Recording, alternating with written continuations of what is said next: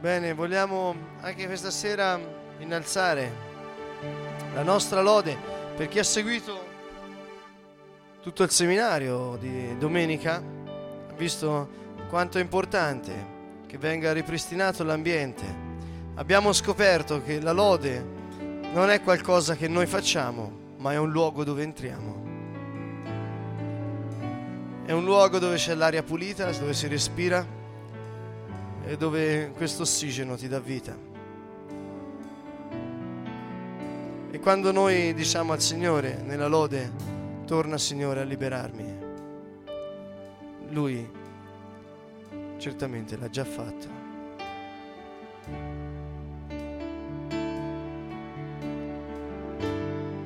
Il Signore dice che ha cura dei suoi e non ti lascia mai nel Vangelo di Giovanni, al capitolo 10, puoi leggere che Gesù dice che lui è il buon pastore, ma al concetto del pastore noi dobbiamo andarci attraverso l'esperienza del pastore per capire quello che Gesù stava dicendo. Come stiamo imparando attraverso questo percorso che Maurizio ci sta facendo, dobbiamo capire qual è il contesto. Non possiamo pensare di cantare, di pregare con queste parole senza capirne il senso, perché se non ne abbiamo il senso non ne abbiamo lo spirito.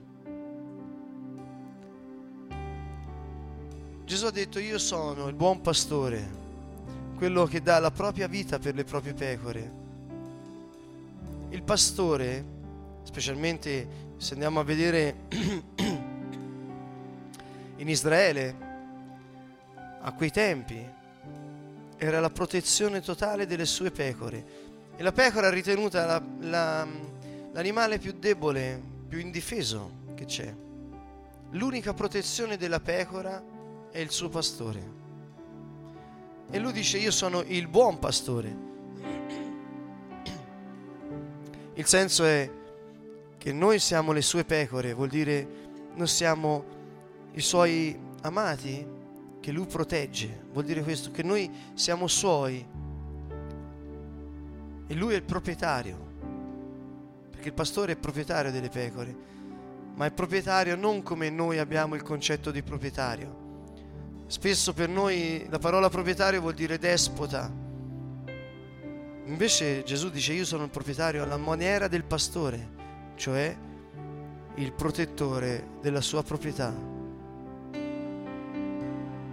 E quando noi cantiamo quelle parole, che il Signore è il mio pastore, nulla mi può mancare, mettiamoci tutta la nostra fede, perché Lui risponderà, perché se tu ne sai il senso, lo Spirito verrà.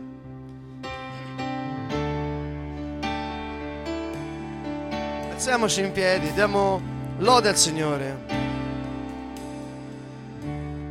Il Signore è il mio pastore, non manco di nulla. Di nuovo ripeti con fede, il Signore è il mio pastore, non manco di nulla. Alziamo le nostre mani senso di arresa. Grida al Signore con tutta la tua voce, con tutta la tua forza, con tutto il, il tuo cuore. Apri il tuo cuore e di al Signore, sei tu il mio pastore, sei tu la mia protezione, sei tu che ti prendi cura di me, sei tu che mi hai scelto, sei tu che hai voluto che io nascessi. Prima che io fossi, tu mi hai pensato. Signore, io ti appartengo, tu sei il mio pastore mia protezione, il mio rifugio. Prega con le tue parole, alza la tua lode. Alza la tua lode a Lui. Prega, prega e Lui verrà. Il Signore è il mio pastore. Non manco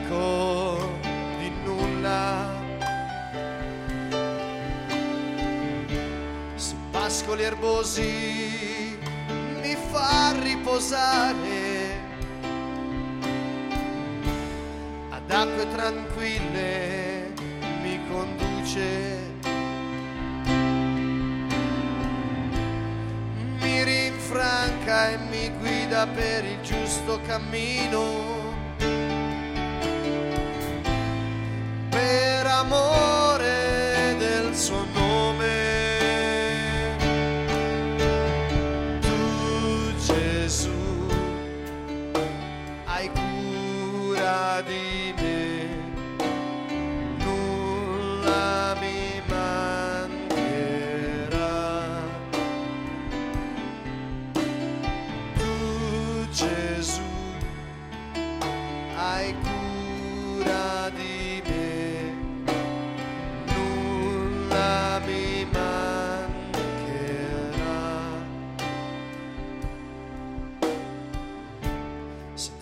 camminare in una valle oscura, non temerei alcun male perché tu sei con me. Il tuo bastone e il tuo vincastro mi danno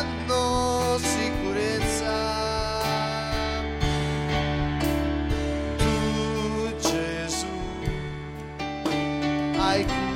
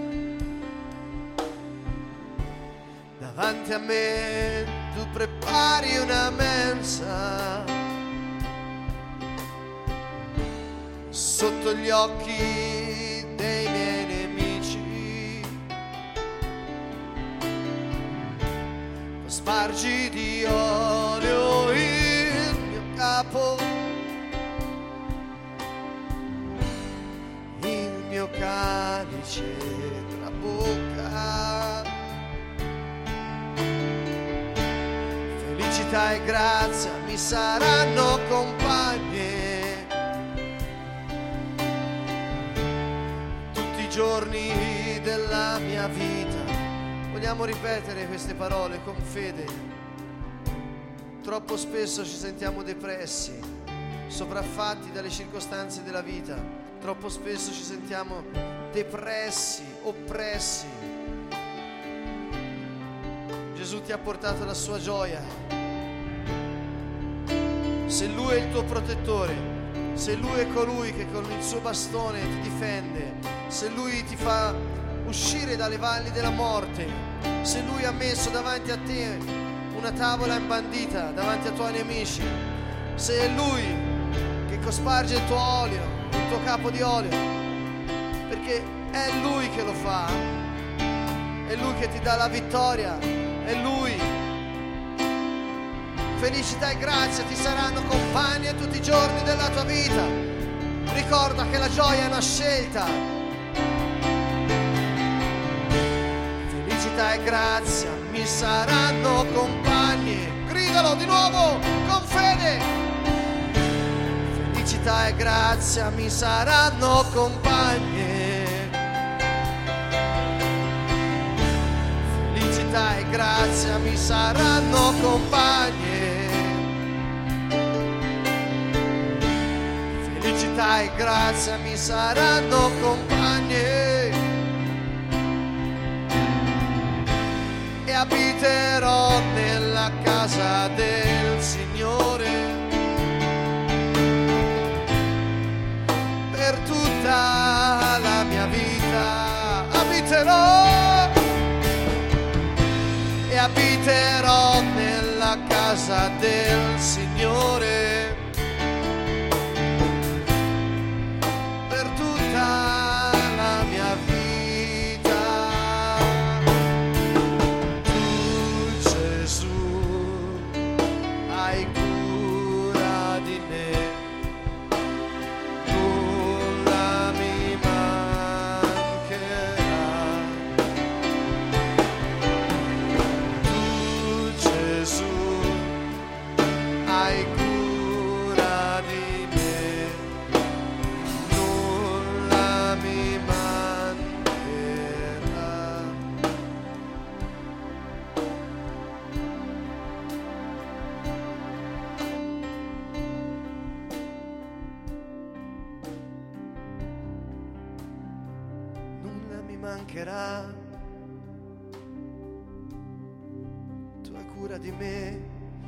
abiterò nella tua casa,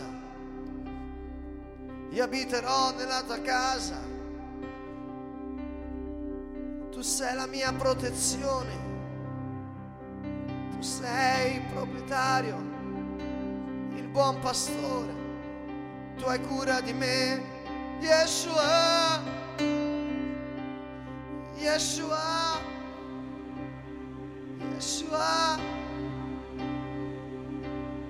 Abiterò, io abiterò, io abiterò nella tua casa.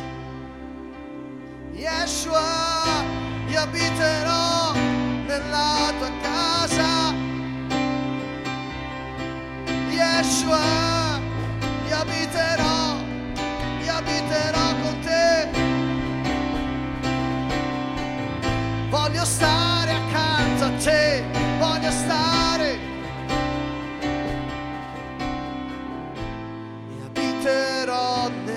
Casa tua, Signore. per tutta la mia vita. E abiterò nella casa tua, Signore, per tutta la mia vita.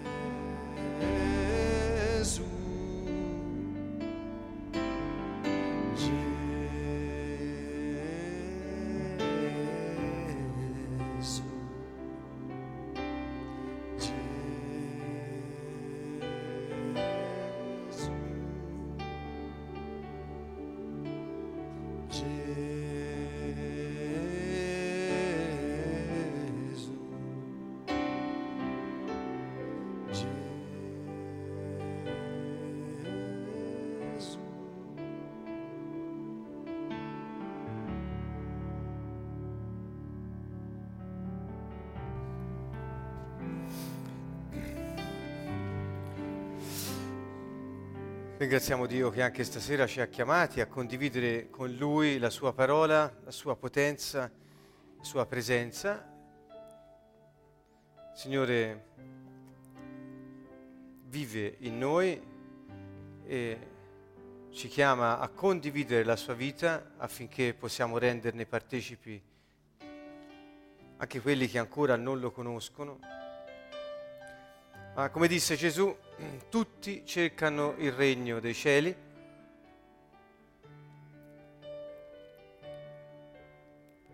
Non c'è un uomo che non cerchi la dimensione dello spirito, non c'è un uomo che non cerchi di trovare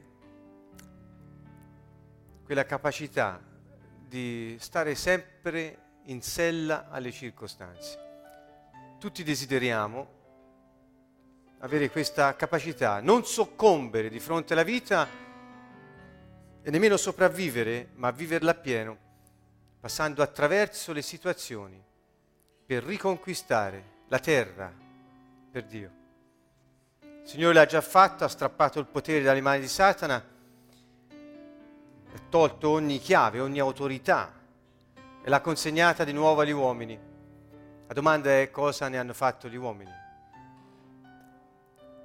Bene, noi siamo qui a dire che siamo consapevoli che Dio ci ha restituito la nostra autorità, ci ha restituito la nostra dignità di figli in un modo nuovo, dandoci la capacità di governare il pianeta. Se solo fossimo fino in fondo, tutti, consapevoli di questo, non solo noi, ma tutti. Diavolo non avrebbe più possibilità, avrebbe più spazio. Ecco dunque questo è l'invito. Gesù è venuto per distruggere le opere del diavolo proclamando il regno dei cieli e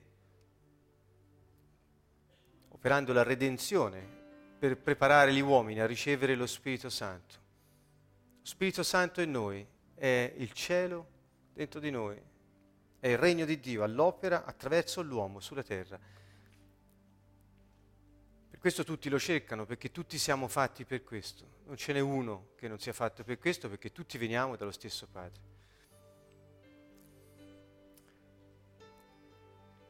Dunque, con gioia ringraziamo Dio che ci ha chiamati a condividere questo, questa verità, il messaggio di Gesù. E ti chiediamo, Spirito Santo, di dare luce a tutti noi affinché possiamo, alla tua luce, vedere la luce, Signore. Ti chiediamo, Spirito Santo, di lavorare in noi, santificarci affinché possiamo vivere secondo lo Spirito, non più secondo la carne. Possiamo imparare ad amarci gli uni gli altri come Gesù ci ha amati. Ti chiediamo, Signore, stasera di stendere la tua mano su di noi, su quelli che tra noi sono in difficoltà, nel pianto, nel dolore, nella malattia. Stendi la tua mano, Signore, e dispensa, Re potente, favore, guarigione e liberazione. Noi, Signore, siamo pronti e disponibili a stendere le nostre mani, siamo il tuo corpo su questa terra affinché tu possa attraverso di noi agire nella fede che ci hai dato. Noi sappiamo che stiamo agendo su tua delega, Gesù Santo. Per questo ti ringraziamo, Padre Onnipotente, ci hai messi a condividere la sorte dei santi nella luce. Per questo noi crediamo che mentre stiamo lodando Dio e condividiamo la sua parola, qualcosa accade nella nostra vita, nella nostra famiglia, nell'ambiente in cui viviamo, qualcosa sta accadendo. Questa è la consapevolezza che noi abbiamo mentre lodiamo Lui, condividiamo la sua parola e insieme decidiamo di operare secondo Dio. Bene. Ok? Ok. Possiamo allora continuare questo nostro percorso. Siamo alla quinta sessione di questa serie sulla cultura del Regno dei Cieli, i principi degli interpreti, interpreti della Bibbia ovviamente. Intanto salutiamo tutti da Siena, Canto Nuovo, abbiamo pregato, vi salutiamo a tutti quelli che sono qui in sala e quelli che sono all'ascolto, davanti al video su internet. Ecco, vi volevo rendere partecipi, soltanto qui tra noi abbiamo rappresentanti della Slovacchia, della Polonia, del Perù e dell'Inghilterra. Quindi eh, un insieme multiculturale, multietnico. Mi sento un po' come ai tempi di Gesù, quando c'era veramente, eh, c'erano gente di tutte le nazioni a quel tempo, tutte insieme. Bene, dunque stiamo cercando di capire come poter interpretare la Bibbia. Preciso ancora una volta, interpretare non vuol dire dare una propria opinione o un pro- una propria impressione su ciò che si legge, ma interpretare vuol dire capire il significato delle parole che sono state scritte nel documento storico che abbiamo, che si chiama Bibbia, e dopo aver capito il significato, avere la, um, le parole per trasmettere lo stesso significato alle persone di oggi che ascoltano quello stesso messaggio, affinché quel significato trasmesso dopo lungo tempo produca lo stesso impatto nella cultura in cui oggi viene trasmesso. Quindi questo vuol dire interpretare e abbiamo detto ci sono delle regole, regole di ermeneutica che ci aiutano a poter comprendere il senso. Ora io qui ho scritto alcune parole importanti che vogliamo affrontare stasera, cioè sono fattori che influenzano il significato delle parole, non vi spaventate della difficoltà delle parole. Eh, prendetelo come una cosa in più che potete avere, ma per capire a fondo dobbiamo andare attraverso alcune cose. Quindi, al di là della difficoltà dei singoli termini, vi invito a comprendere il significato, ancora una volta, di quello che stiamo dicendo.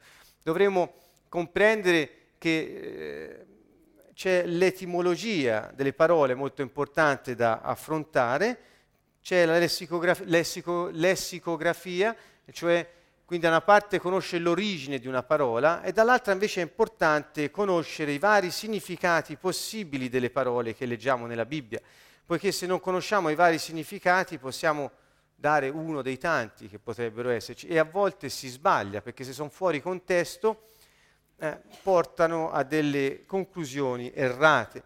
In più parleremo anche, ma molto brevemente, di sintassi, cioè conosce il significato delle parole dalla loro relazione nel complesso della struttura del discorso nella quale sono messe insieme. Ecco, quindi molto velocemente vediamo queste cose.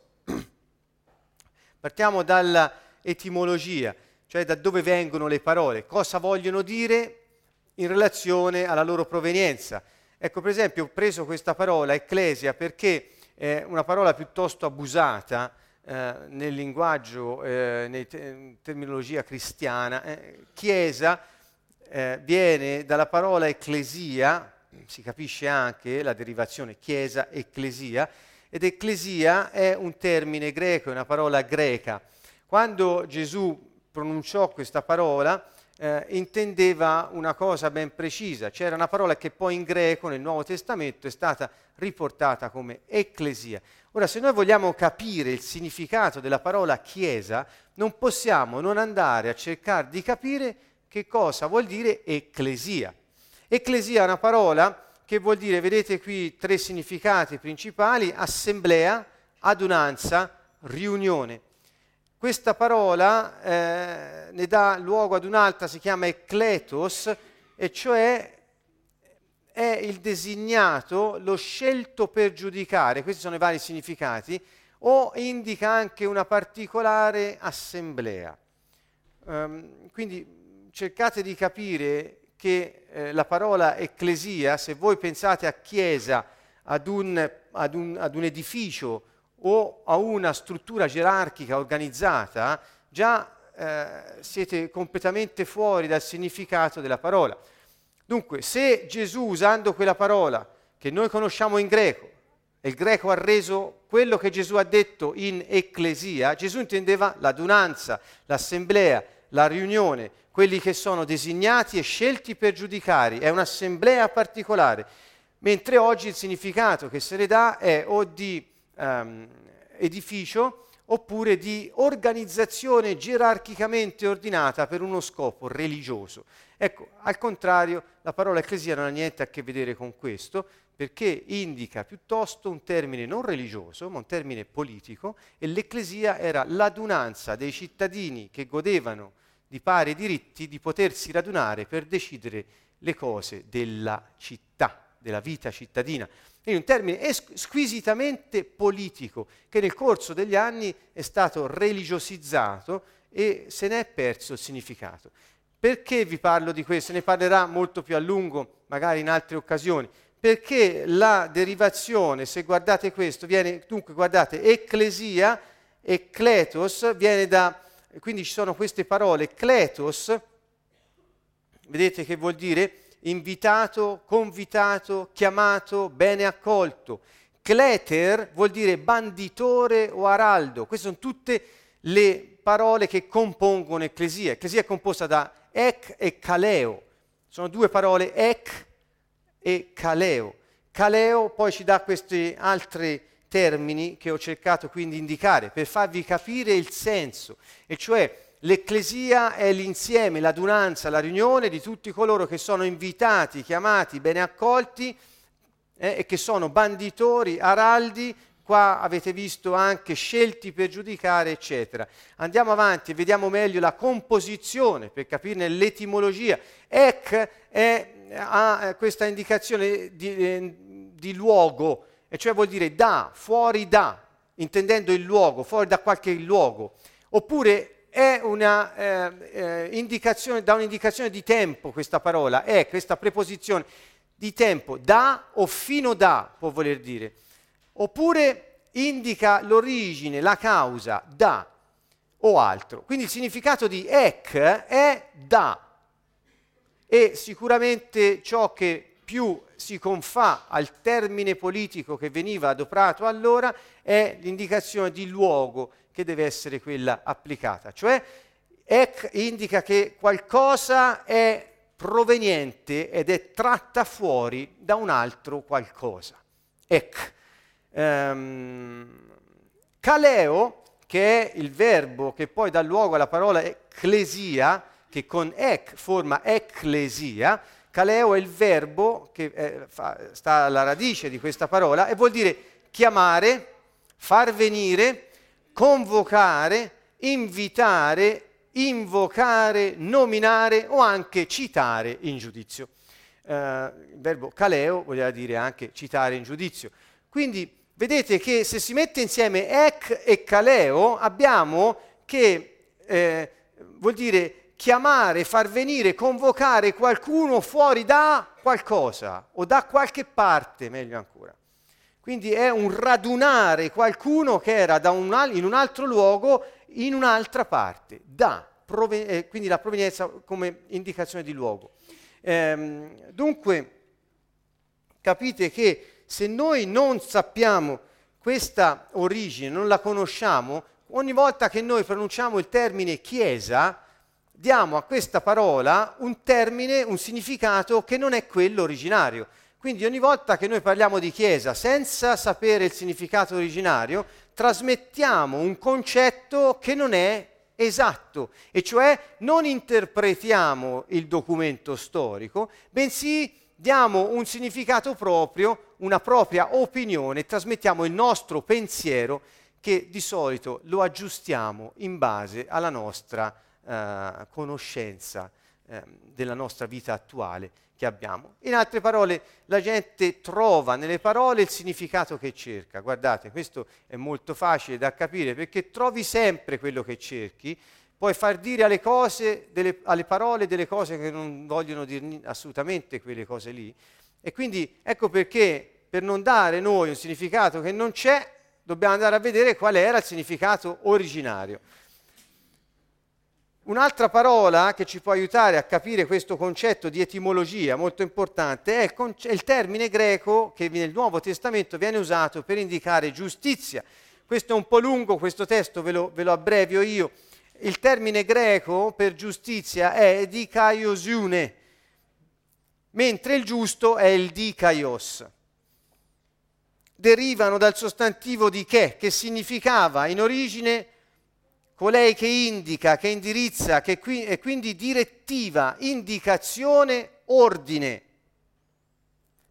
A differenza della nomos, la legge cui sono sottomessi gli animali, di che è stata data all'uomo per sviluppare ordinatamente la propria esistenza.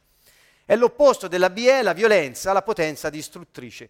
Il dikaios, il giusto, è colui che si comporta in modo conforme alla parte della società in cui vive e compie il suo dovere verso gli dèi e verso i suoi simili. Questo nel greco, nella cultura greca. Di Kaya Zoe è la maniera di vivere civilmente contrapposta all'inciviltà, alla vita disordinata dei barbari. Quindi quando si legge nella Bibbia e nel Nuovo Testamento la parola di Kaiosune o di Kaiosine, a seconda del, del, del modo di leggerla, nel greco antico moderno, dikaiosune vuol dire vivere rispettando eh, il, eh, il, vivere civile, la maniera di vivere civilmente insieme agli altri, in modo da sviluppare la civiltà secondo l'ordine che le sarebbe proprio. In altre parole, questo termine giustizia non è quel termine che indica l'applicazione dei diritti attraverso un giudice, così come la intenderemmo noi oggi, ma indica il vivere rettamente per far progredire civilmente la società. Ecco che cosa vuol dire. Quindi quando si trova giustizia, la scoperta è che il significato originario di questa parola non è quello che noi intendiamo oggi, ma giustizia, secondo Gesù, quando disse Matteo 6:33, cercate piuttosto prima il mio regno e la mia giustizia, il regno di Dio e la sua giustizia, non intendeva dire il, il modo corretto di Dio di applicare le leggi, ma cercate di vivere rettamente secondo l'ordine stabilito da Dio perché la società prosperi. Questo voleva dire. Quindi capite quanto è diverso il concetto. Soltanto guardando l'etimologia delle parole. Ora è necessario anche conoscere i possibili significati delle parole. Per esempio, eh, già l'anno scorso abbiamo fatto una lunga serie sulla fede e io ho avuto modo di parlare a lungo dei termini della parola pistis o pisteuo.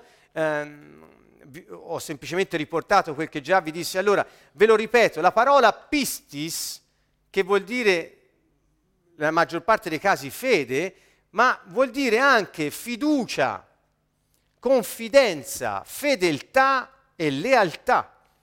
Quindi quando trovi scritto fede nelle tue traduzioni italiane e nella maggior parte di tutte le altre, hanno semplicemente tradotto pistis con fede, ma non vuol dire sempre fede, vuol dire anche lealtà, vuol dire anche fiducia, vuol dire anche eh, confidenza, fedeltà.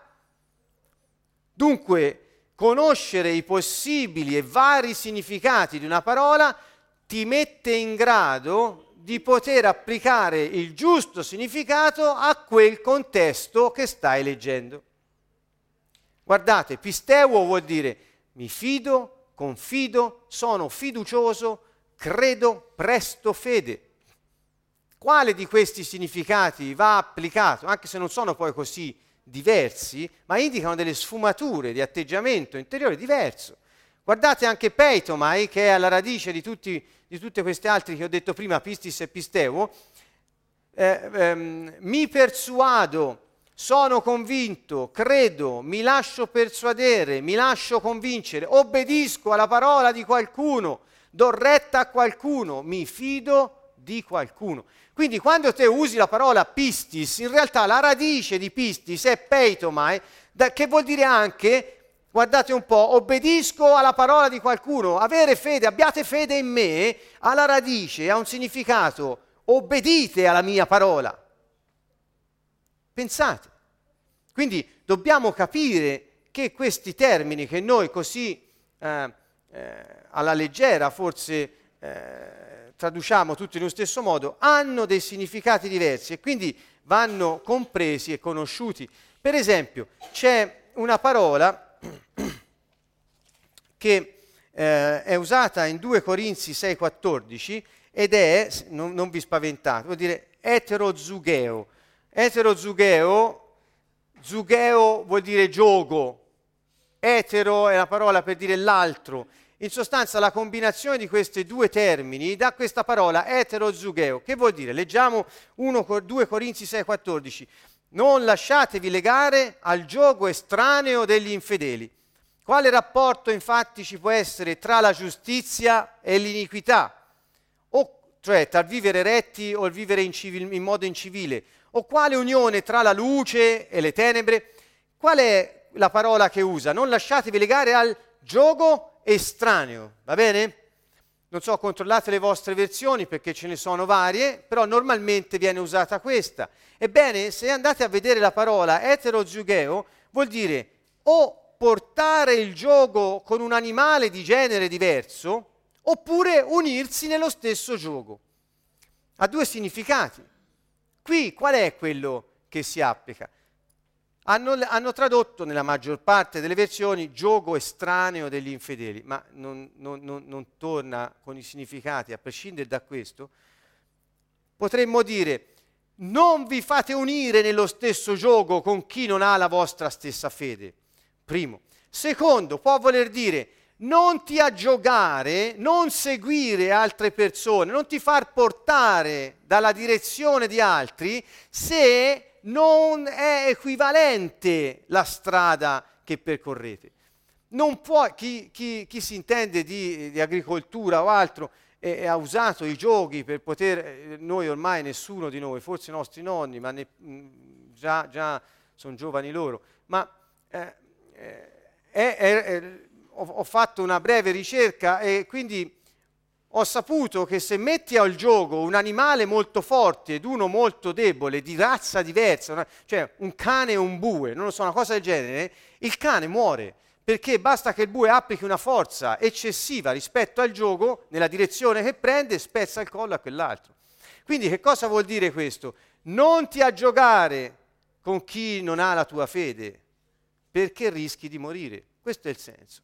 Oppure semplicemente non ti unire, non ti legare alle persone che hanno la loro direzione e non è la tua.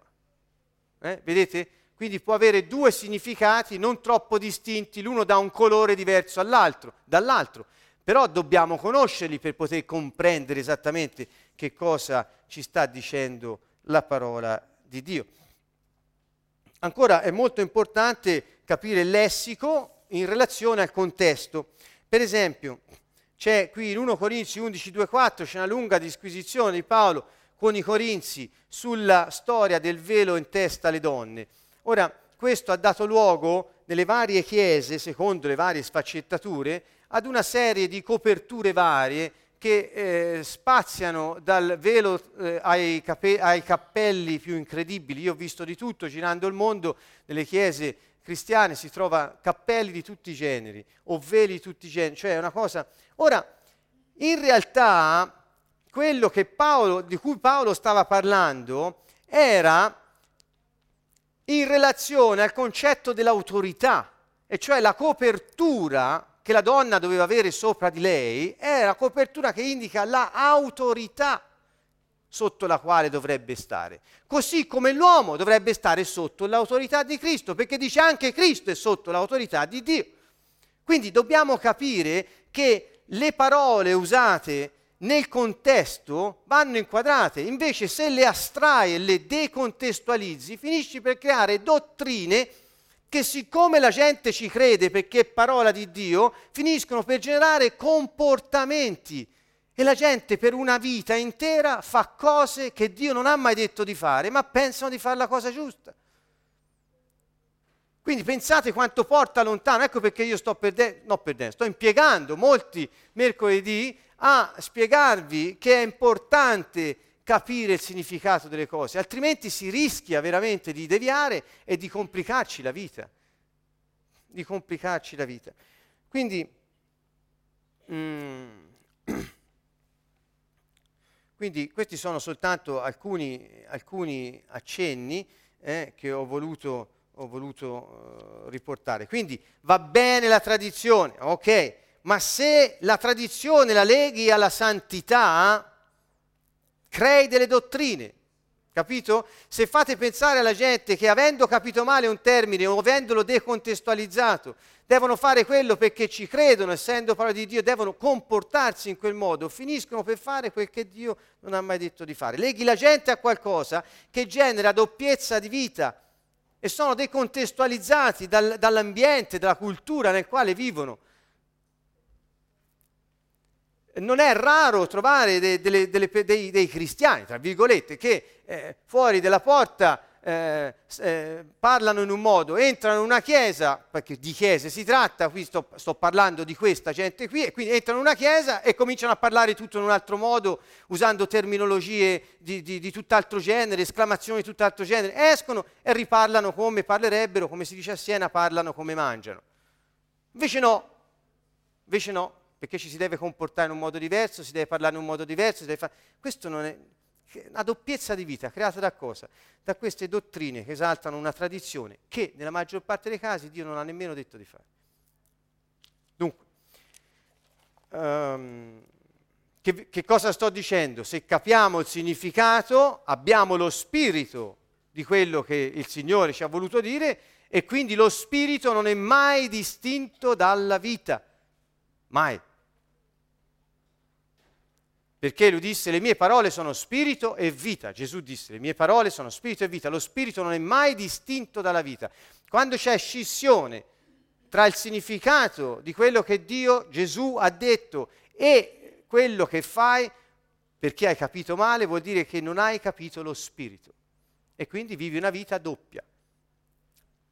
La sintassi, anche questa è importante, non voglio andare oltre, ma per esempio la sintassi, cioè l'ordine nella struttura delle frasi, eccetera, la relazione tra le parole, l'enfasi che può avere una parola se messa in un punto o in un altro della frase, cambia completamente il significato. Anche tra le varie lingue ci sono vari modi, vari, ma, vari modi di dare enfasi o di combinare le parole insieme per esprimere lo stesso concetto. Tanto vero, qui vi ho riportato una cosa, c'è un'annosa questione in atto, e cioè quello della, eh, che parlano della priorità eh, aramaica, cioè questo problema, cioè stanno alcuni studiosi studiando la sintassi e oltre ad altro, vedete qui eh, alt- altre cose, non solo fenomeni sintattici, ma anche ling- linguistici, morfologici propri delle lingue semitiche, ebraico, aramaico, sono estranei alla lingua greca e quindi trovano che nel testo greco del Nuovo Testamento ci sono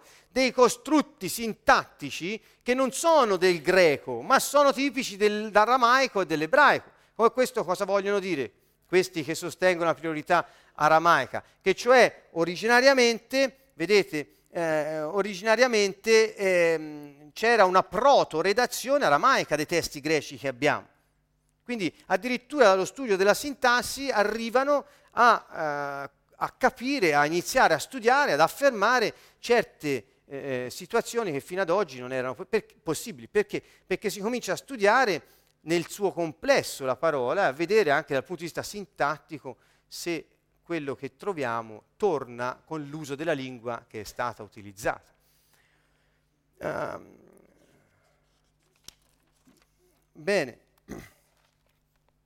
vedete, ad un livello ulteriore proprio dei sostenitori della priorità aramaica, non sto dicendo che io tifo per la priorità aramaica, vi do una, un, un'informazione perché riguarda la sintassi, perché questa questione che è annosa, molto dibattuta, eh, viene fuori proprio partendo dalla sintassi. La priorità aramaica è interamente ipotetico. Nel Nuovo Testamento greco sarebbero ravvisabili alcuni fenomeni che appaiono curiosi, presupponendo la diretta redazione del greco koinè. Ora questo è un po' difficile. Ma che si appianano presupponendo un prototesto originale aramaico. Insomma, ci sono delle cose che se fossero scritte non in greco, in italiano, non tornerebbero. Un italiano maccheronico un italiano costruito in un modo diverso. Sì, il greco del Nuovo Testamento non sembra essere un greco greco, ma eh, una traduzione maccheronica di un testo originariamente aramaico-ebraico. Quindi questo parte, poi questo ha mille implicazioni, non voglio farlo ora perché non è, non è il caso, um, lo faremo un'altra volta. Um, dunque, questi principi di, eh, di, della ermeneutica che stiamo affrontando sono molto importanti e ci riportano sempre al contesto. Io voglio tornare al contesto della cultura, vedete, principi di ermeneutica, la cultura. Perché è importante la cultura? Abbiamo parlato di contesto, ora parliamo di cultura che, diciamo, colora il contesto, perché se non avessimo chiara la, eh, la, la, la connotazione culturale del contesto, finiremmo anche per non capire a fondo il contesto. Mi spiego meglio.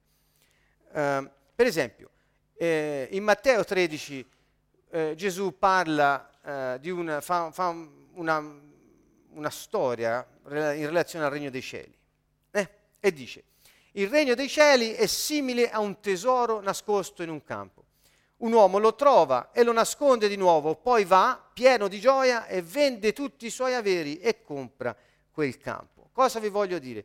Approcciate il testo prima di tutto letteralmente. Ovviamente si legge e si cerca di capire eh, il senso da quello che leggiamo, ma poi va messo nel contesto storico e culturale di allora per trasmetterlo nel contesto storico e culturale di oggi, perché abbia lo stesso impatto. Allora, che cosa si può dire riguardo a questa eh, eh, descrizione che fa di Gesù di cosa è il regno dei cieli? Ebbene, eh, ebbene la, la, ehm, la, Bibbia è un libro orientale. Eh? Quindi sono, dobbiamo capire che c'erano dei contesti, anche a quel tempo c'erano dei modi di fare che non sono tipici dei nostri. Quindi Dio parla, parlava a quella gente secondo la cultura che avevano e non possiamo decontestualizzarlo. Per esempio, era cultura, cioè si faceva in questo modo quando avevi una cosa di valore che dovevi conservare per la vita, perché era la tua pensione, erano i fondi pensione di allora, quelli che garantivano eh, in qualsiasi momento eh, un, una, una, riserva inesauribile di ricchezza per la famiglia, per te e via dicendo, era abitudine, cultura, si faceva così, nasconderlo sottoterra. Cioè si scavava in un posto, ci si metteva il tesoro, cioè quello che per noi rappresentava il tesoro, poi si ricopriva e ci mettevano di solito, lo sapevano dove avevano nascosto, perché c'erano dei segni naturali di riconoscimento, ma solo chi lo aveva nascosto sapeva dove era eh, perché il senso era di non... Quindi era anche ovviamente cultura lavorare il campo, vedete qui c'è uh, un uomo lo trova, era nascosto in un campo, come abbia trovato il tesoro quest'uomo non lo sappiamo. Eh, se lo stava lavorando, se lo stava arando, se lo stava azzappando, questo non lo sappiamo. Comunque fatto sta lo trova, per trovarlo ha dovuto scavare. Quindi qualcosa stava facendo. E era anche cultura che tutto ciò che veniva trovato nella terra era di proprietà di colui che aveva la proprietà della terra. Per cui i tesori nascosti, come ho, rip- eh, come ho detto e lo ripeto, erano preziosi perché assicuravano la vita. Quindi le conseguenze di questa storia è che capendo la cultura capiamo cosa Gesù stava dicendo a quelli che ascoltavano, lo sapevano bene che i loro beni preziosi loro li avevano nascosti. Lo sapeva bene lui, lo sapeva bene che se qualcuno inciampava in un tesoro nascosto e il tesoro valeva, faceva di tutto per vendere tutto che aveva e comprare la terra, perché nessuno l'avrebbe potuto portare via. Era la cultura di allora, oggi non lo fa nessuno. Forse quando ero piccolo sentivo dire di nascondere i soldi dentro un materasso, ma non sottoterra anche se qualcuno continuerà a farlo, questo non lo so. Ma che cosa vuol dire questo? Ci sono alcune conseguenze, vi do delle, del, degli input. Per esempio, il regno è di qualcun altro. Trovi il regno mentre lo vuoi trovare, mentre stai cercando, mentre lavori, mentre fai qualcosa su quella terra. Quando lo trovi lo ricopri perché solo tu sai cosa è, cosa hai trovato e dove l'hai messa. Ancora, a quel punto dai via tutta la tua vecchia vita, dai via tutto quel che avevi, quello che ti assicurava il futuro non vale tanto quanto quel tesoro che hai cercato e perciò non ti pesa dare via la tua vecchia vita, i tuoi vecchi amici, le tue vecchie abitudini, le tue vecchie passioni. Perché? Perché ciò che hai trovato vale più di ogni altra cosa. E in quella cosa lì c'è tutto ciò che devi trovare, i tuoi amici, le tue passioni, tua, i tuoi talenti, la, la tua capacità di eh, svolgere il, il, il, il, progetto che Dio ha per te su questa terra, cioè, trovi tutto lì dentro. Ecco perché lui dà via tutto, perché tutto lo ritrova nel tesoro che ha trovato, perché quello gli assicurerà la vita. Quindi vedete, capendo la cultura si può capire che impatto poteva avere quel concetto su questa gente quando Gesù parlava.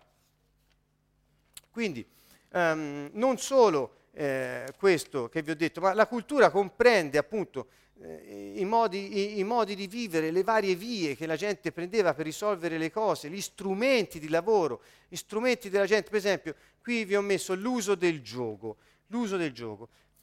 Ascoltate, in Matteo 11, 29, Gesù dice, prendete il mio gioco sopra di voi e imparate da me che sono mite e umile di cuore troverete ristoro per le vostre anime. Il mio gioco infatti è dolce e il mio carico leggero. Ora, lui, qual era la domanda che io vi faccio? Se voi leggete una, una storia così, che ah, dopo aver sentito eh, tutte queste cose sulla interpretazione della Bibbia, che cosa fareste voi?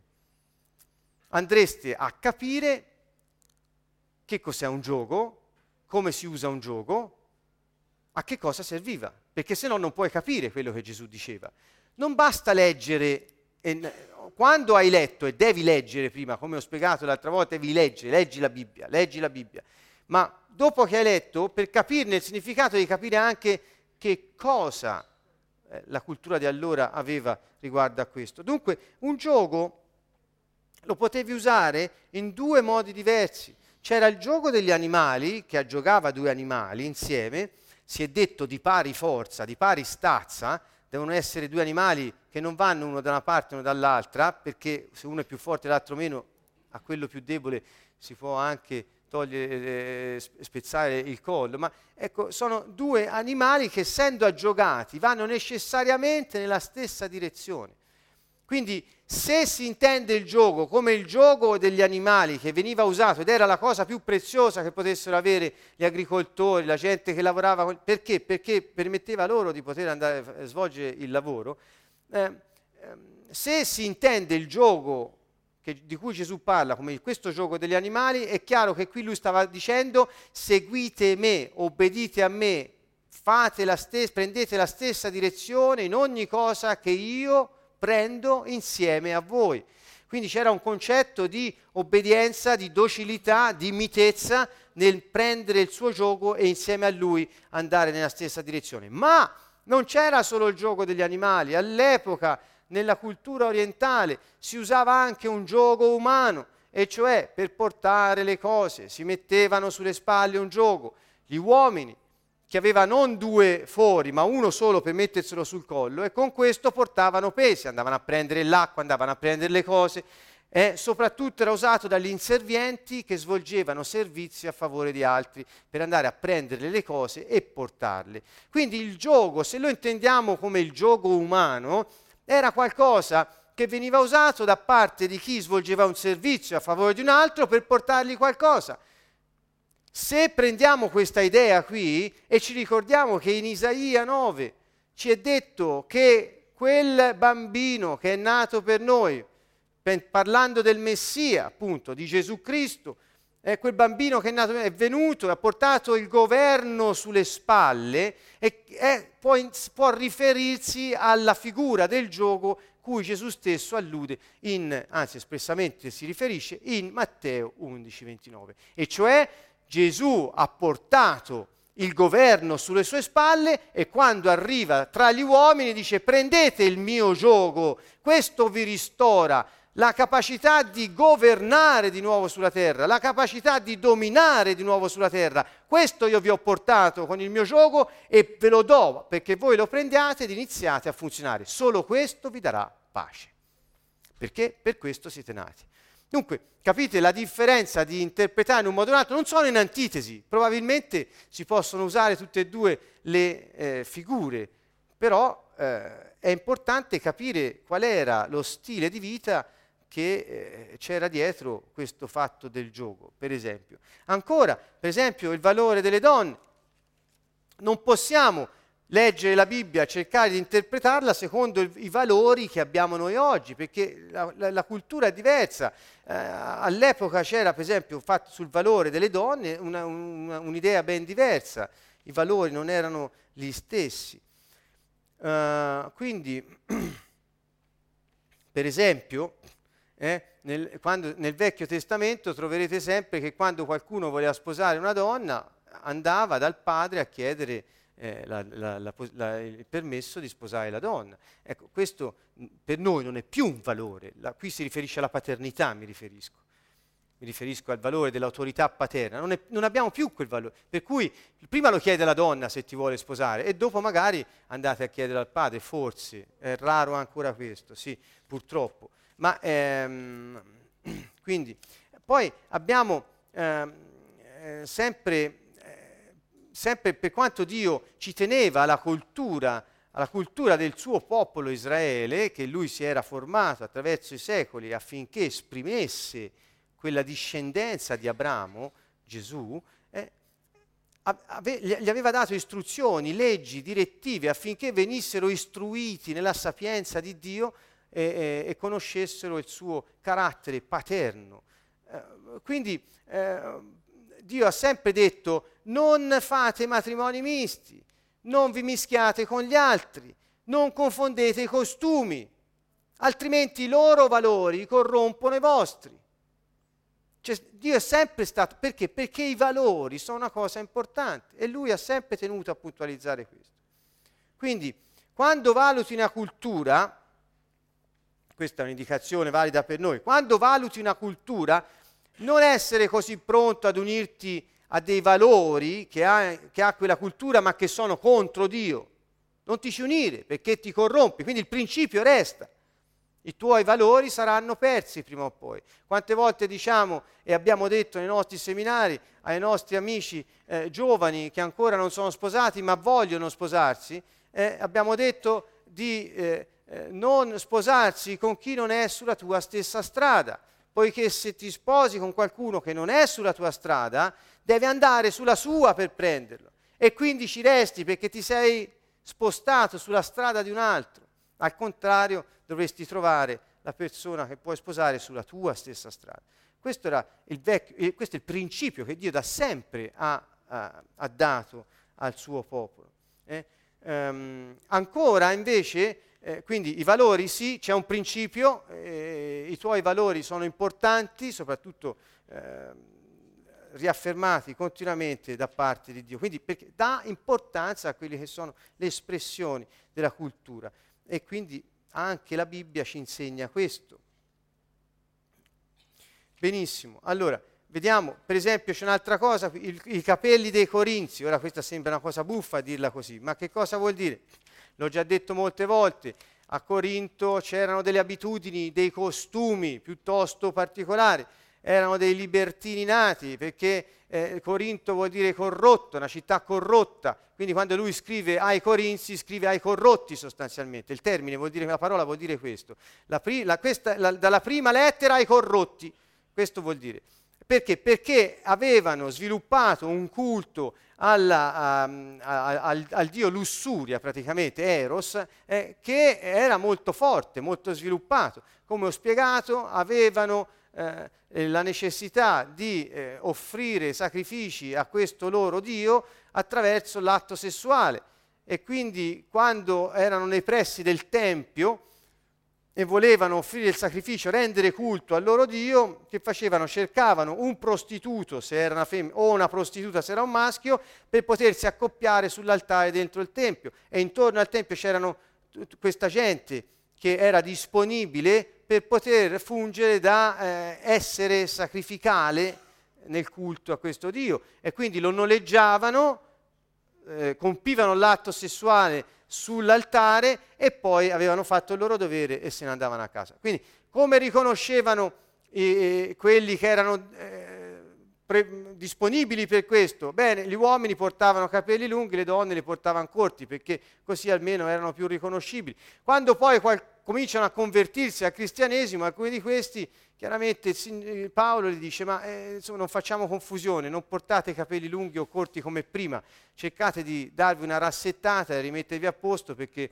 la vostra distinzione non è più quella. In sostanza era una questione di dirgli non portate i vostri valori voi, qui dentro, nella, nella Chiesa, perché questa è una cosa che avevate come abitudine. Era una norma pratica di, di, di, di ordine, niente di più. Però su questo ci hanno fatto poi, eh, lasciando perdere la questione della, de, della, praticità e del significato, dottrine anche qui eh, a non finire.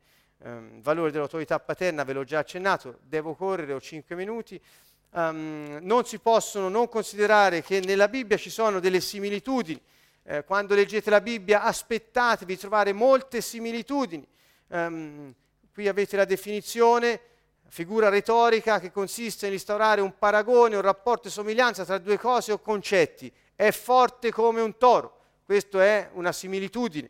Va bene, la Bibbia è piena, il Vangelo, guardate, Geremia, la mia parola non è forse come il fuoco e come un martello che spacca la roccia. Luca, andate, vi mando come agnelli in mezzo ai lupi. È una similitudine. Questo non vuol dire che eh, eh, siamo agnelli, vuol dire che ci manda come gli agnelli in mezzo ai lupi. Quindi dobbiamo capire il senso di quello che ci viene detto. Ancora, eh, uccidi Gerusalemme, uccidi i profeti, lapidi coloro che sono mandati a te, quante volte ho voluto raccogliere i tuoi figli come una gallina la sua covata sotto le ali e voi non lo avete voluto. Eh, qui ancora usa una similitudine, ancora una, cominciando da Mosè, da tutti i profeti, spiegò loro in tutte le scritture ciò che si riferiva a lui. Ancora eh, perché come il lampo, guizzando, brilla da un capo all'altro del cielo, così sarà il figlio dell'uomo nel suo giorno. Um, quindi queste similitudini, per esempio, ancora pecore senza pastore. Dice questa gente è come pecore senza pastore, oppure parla un leone ruggente. Eh, il diavolo è come un leone ruggente. Non sta dicendo che il diavolo è un leone ruggente, l'enfasi è, pu- è, è sul, sul, sul comportamento del leone ruggente, quindi sul ruggire, che è ciò che il diavolo fa andando in giro per spaventare la gente. In realtà sta dicendo, quando il leone ruggisce, ti viene sempre più vicino perché ruggisce, qual è l'effetto che si genera in te? La paura. E quindi l'arma del diavolo è la paura, è l'ignoranza di cosa lui fa e di chi tu sei. Questa è la sua arma. Quindi, ecco, vi ho dato un senso, un significato minimo. per esempio, dove usa pecore senza pastori, non possiamo accettare l'idea che questa gente erano delle pecore. Eh, sono come pecore senza pastori. Allora dobbiamo studiare, co- cioè capire che cosa si intende per pecora, cosa vuol dire essere come una pecora, in relazione al comportamento. E oggi ci è stato detto qual è il comportamento di un pastore. Ancora il leone di Giuda, eccetera, vedete, altre cose. Um, devo saltare. Abbiamo anche delle, per esempio, voglio tornare su quella storia delle pecore del pastore, perché le pecore, come ci ha detto Fabrizio, non solo sono eh, eh, indifese e devono seguire qualcuno, questa è la loro caratteristica, ma sono anche paurose. Quindi, eh, quando, siccome Gesù ha paragonato alle pecore eh, le persone, eh, quando poi sentiamo parlare di leoni ruggenti, capiamo che cosa vuol dire. Quando sentiamo parlare di lupi in relazione alle pecore, capiamo che cosa vuol dire. E cioè che senza il pastore che ci protegge siamo in preda alla paura. Perché la tattica del diavolo è quella di creare panico nella vita delle persone. È semplicemente questo tra le tante altre cose che si possono capire. Eh, nella Bibbia trovate anche delle metafore, trovate delle metafore, quindi eh, ve ne faccio degli esempi, è più breve che mettersi a, a, a leggere le definizioni, che comunque sono qui, chi le può guardare le guardi. Achille è un leone, trovate il vocabolario, sta roba, quindi non è che l'ho fabbricata questa frase è per tutti. Eh? Per esempio, curious vuol dire eh, Signore. Che cosa vuol dire curious? Ora lo vedremo. Altre metafore, non temere piccolo gregge perché al Padre vostro è piaciuto darvi il suo regno. Eh, su, eh, vedete ancora, eh, egli rispose, mia madre e i miei fratelli sono coloro che ascoltano la parola di Dio e la mettono in pratica. Quindi parlando di metafore si intende la sostituzione di un termine con altro connesso al primo da un rapporto di parziale sovrapposizione semantica. Questo è un po' difficile, però capite che cosa vuol dire. Eh, qui non temere piccolo gregge. E ancora, eh, mia madre e i miei fratelli sono coloro che ascoltano la parola di Dio e la mettono in pratica. Eh, quindi su Curious vi voglio solo dare un breve cenno. Curious vuol dire ehm, padrone, signore, eh? cioè meglio ancora colui che è proprietario, padrone, capo. Quindi quando dici Signore a Dio, in realtà gli stai dicendo tu che sei il mio padrone, nel senso io appartengo a te. Questo è il concetto di Curios, che poi si legge così, ci hanno insegnato così al liceo classico, altri dicono Kyrios, fate come volete. Il senso è questo, quando dite Signore state dicendo io appartengo a te, fa tu, fa, voglio fare tutto ciò che tu dici e niente di ciò che non dici farò. Ecco perché Gesù dice voi mi dite Signore, Signore, ma non fate quel che volete, io vi dico non vi conosco. Perché? Perché sono degli ipocriti, perché gli stanno dicendo proprietario mio, proprietario mio, ma faccio come mi pare. molto semplice. Quindi dobbiamo capire ancora una volta il significato delle parole. Ok, um, poi c'è un'altra figura retorica eh, che può essere usata per esempio il trono del Signore, il monte del Signore, sedere alla destra del Signore, non vuol dire che c'è un monte del Signore, non vuol dire che c'è un trono del Signore, non vuol dire che sedere alla destra del Signore, ma bisogna capire il senso, il significato. Per esempio, alla destra del, uh, sedere alla destra di qualcuno vuol dire essere l'autorità di quel qualcuno.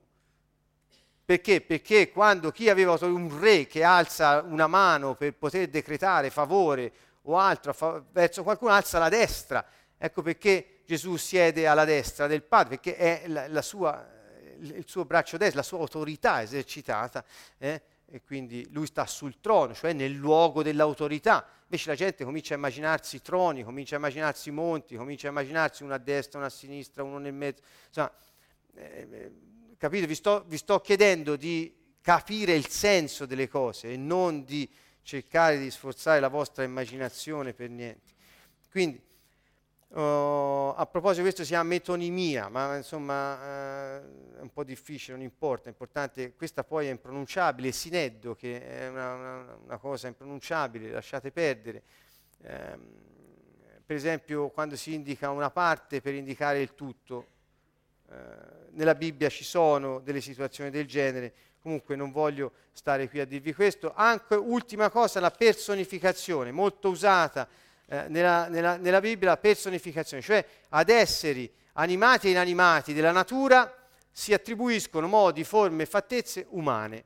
Anche questa è una cosa molto usata. Per esempio, coraggioso come un leone, gli alberi applaudono, le rocce urlano, il mare ruggisce, il sangue urla, a ogni giorno basta la sua pena, cioè vengono trattati il giorno il leone, le rocce, gli alberi, il mare, il sangue come se fossero delle persone che hanno dei modi di fare, ma non, non, cioè, non è che agiscono così, è per dare il senso, il significato di quello che sta dicendo il, eh, lo, ehm, la, il testo originale. Ecco, dunque, io credo questa sera di avervi dato delle istruzioni eh, a tratti forse un po' complicate ma necessarie per poter sapere come leggere la Bibbia. Quello che vi prego è questo, tutte le volte che vi accostate al testo, non scordate di chiedere a Dio di darvi luce sul significato di quello che leggete. Non vi preoccupate se alla prima volta non l'avete, voi leggete, poi vi verrà dato. L'importante è che cerchiate di capire quando trovate delle situazioni come pecore senza pastore, oppure, oppure, il Signore è il mio pastore, capire che cosa fa un pastore, perché se no leggete senza capire qual è il vero spirito di quello che ci è stato dato. Bene, con questo vi vogliamo salutare e vogliamo eh, darvi appuntamento a mercoledì prossimo, eh, sempre alle ore 21 da um, Siena, Canto Nuovo sulla web tv eh, www.cantonuovo.org per poter condividere ancora una parte del percorso sulla interpretazione della Bibbia. Scrivetevi, ecco qui vi ho messo io per concludere un insieme di argomenti che abbiamo trattato in queste prime cinque sessioni. Guardate, ricordatevi quando leggete un testo di vedere il testo che precede il testo che segue, di cercare testi paralleli, di trovare testi extra biblici Ricordatevi che ci sono testi senza contesto, i salmi, i proverbi so, non hanno contesto. I proverbi non hanno contesto, per esempio. La lingua, vi ho dato uh, un esempio, eh? è importante conoscere la lingua, il significato, la filosofia, il contesto, la storia, la cultura l'etimologia, cioè la derivazione, da dove vengono le parole. Queste sono tutte cose che abbiamo affrontato in queste settimane. Um, la lessicografia, la sintassi, l'esegesi, cioè sempre indica- cercare il significato vuol dire, l'esposizione, saperlo ridire, il contenuto, le similitudini, le metafore, metonimia, sineddoche, personificazione. Sono tutte eh, nozioni importanti per riuscire a comprendere bene il testo. Quindi eh, chi ha potuto si faccia faccia mente locale su queste ultime due slide, si riascolti le cose che abbiamo detto in precedenza e inizi, e fatelo tutti, a rileggere la Bibbia avendo l'intenzione di capire il significato. Vedrete che avrete nuova luce su tutto quello che leggerete. Bene, tanti cari saluti e abbracci da Siena ancora una volta. Mercoledì prossimo alle ore 21 saremo ancora insieme.